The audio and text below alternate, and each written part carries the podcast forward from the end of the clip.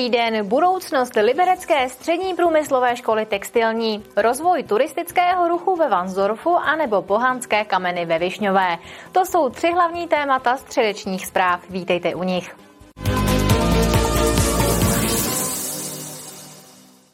Od 1. července by střední průmyslová škola textilní v Liberci neměla být samostatnou institucí. Liberecký kraj ji chce sloučit se střední průmyslovou školou strojní a elektrotechnickou a vyšší odbornou školou. Změna by měla rozšířit přístup ke všeobecnému vzdělávání a zlepšit kvalitu výuky. Ředitelka školy se ale obává, že tím textilní obory zaniknou. Téma sloučení liberecké textilky a strojní průmyslovky poslední týden rezonuje. Rodiče studentů první zmíněné školy se totiž obávají, že to jejich dětem naruší vzdělávání. Oba ty obory, které se teď učí na textilce, eh, to znamená obor textilnictví a oděvnictví, zůstanou zachovány, zůstanou zachovány ve stejné budově. Já věřím, že až pomenou vážně, že i úplně se stejným pedagogickým sborem. A my jsme nikdy neuvažovali o tom, že by děti, které už začaly tu školu studovat, eh, se měly stěhovat na nějakou jinou školu. Pokud sloučení schválí krajští zastupitelé, měla by změna platit od 1. července.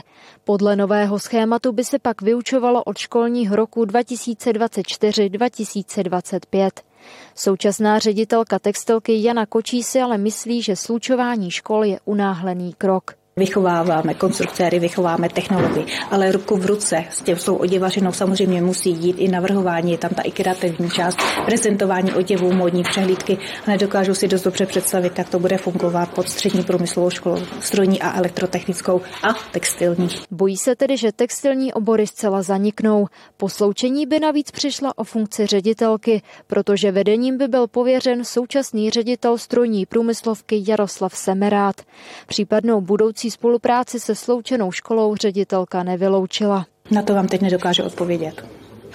Za mě eh, tady bylo podprahově řečeno, že eh, současný stav textilní školy je neuspokojivý a že je potřeba ji rozvíjet. Takže eh, pod Prahově jsem si z toho vyvodila, že asi s mojí prací není Liberecký kraj spokojen. Proti záměrům Libereckého kraje se ohradili studenti, rodiče i zaměstnanci textilky. Sepsali dokonce petici.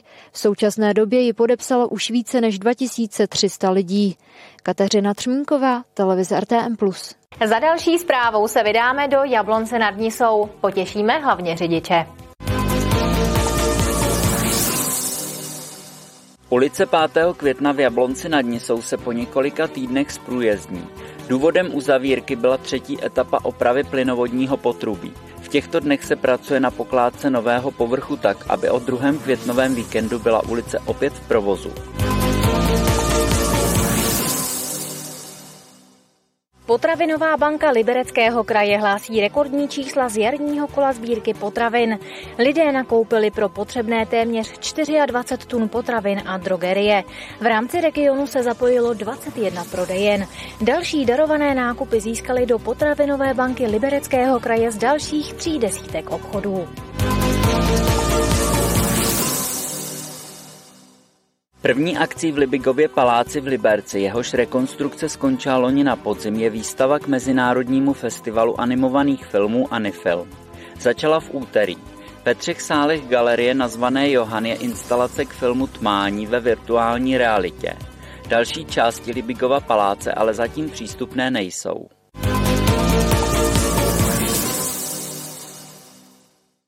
Špičák ve Vansdorfu čekají velké změny. Město letos propojí českou a německou turistickou trasu a na vrcholu přibude dřevěný altán. V nejbližší době by tu měla vyrůst i vyhlídka. Vansdorf usiluje o rozvoj cestovního ruchu. Na pomoci by tomu mohly třeba nové služby pro turisty. Právě na tom město pracuje. Máme před sebou několik malých projektů. Mezi první dva letošní projekty v rámci cestovního ruchu je to propojení stávající německé červené turistické trasy s naší českou žlutou turistickou trasou na úpatí Špičáku. Uváděl pan starosta v souvislosti s realizací propojení té německé Lausitzer Schlange Oberlausitz West s českou turistickou trasou na úpatí Špičáku bychom velmi rádi oslovili naše občany, aby se v hojném počtu zapojili do připravované brigády, během které ve spolupráci s lesební České republiky, klubem českých turistů a vedení města tento propoj upravíme do finální podoby. Z jednání s lesy České republiky vzešly i požadavky na úpravu přímo na vrcholu Špičáku. Město by na pronajatém pozemku rádo postavilo vyhlídku. Pravděpodobně bude mít ocelovou konstrukci. Další dobrou zprávou pro stále častější návštěvníky Špičáku je úspěšné jednání s vedením lesů České republiky během kterých se podařilo dojít ke společným úpravám prostor bývalé výletní restaurace pod vrcholem, které si České republiky ještě letos postaví odpočinkový altán. Cestovní ruch ve městě by měl podle jeho vedení zvýšit i právě rekonstruovaný hrádek, který přivítá první turisty už v příští sezóně. Martina Škrabálková, televize RTM+. Je tu další rychlý přehled zpráv. První je na téma školství. Liberecký kraj chce znovu jednat o otevření nového oboru bezpečnostně právní služby zaměřeného na policii, vězeňskou službu a veřejnou zprávu. Měl by rozšířit nabídku studia na střední škole řemesel a služeb v Jablonci nad Nisou.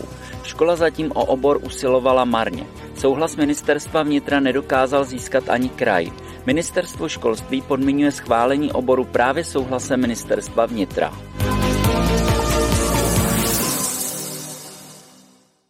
Restituční kauzu Valderode bude ještě řešit ústavní soud. Dědička šlechtického rodu Johana Kamerlanderová, která se marně domáhala na vrácení majetku, podala stížnost.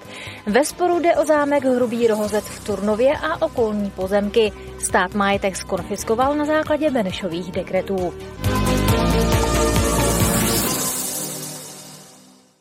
V Libereckém kraji proběhne od 15. do 21. května týden náhradního rodičovství.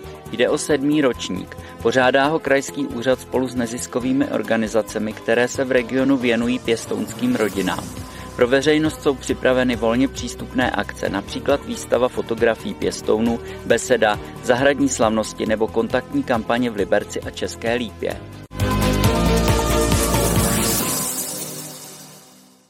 Višňová chce dostat do povědomí široké veřejnosti místní pohanské kameny. Přispět tomu má Ďáblova stezka, která by tuto skupinu rulových balvanů propojila se skalními útvary v polských Vygančicích. Obec si nyní nechává zpracovat studii. Hotová by měla být na podzim. Skupina mohutných balvanů z Rumburské žuly ve Višňové, kterým dnes nikdo neřekne jinak než pohanské kameny, byla v minulosti považována za lidský výtvor. Nakonec se ukázalo, že za vším stojí příroda. Toto unikátní místo chce obec řečeno s trochou nadsázky ukázat celému světu. Cítíme, že to je téma, který, který občani opravdu berou v potaz a že zkrátka musíme s tím něco udělat. Překážkou byly jednak zákony, protože nelze úplně zviditelnit ty pohanské kameny ve smyslu, že prokrát kácíme veškerý stromy, to nelze a to ani nechceme. Záměrem obce je vytvořit takzvanou ďáblovu stezku, která by pohanské kameny propojila se skalními útvary v polských Vygančicích. Ta by měla být z přírodních prvků, aby do prostředí lépe zapadla. Spolek obyvatel bývalé obce Vygančice je vždy otevřený jakékoliv spolupráci. Myslím si, že spolupráce s Višňovou bude možností, jak rozvinout nějakou činnost na poli kultury pro naši zaniklou obec. Na Ďáblovu stezku teď obec zpracovává studii.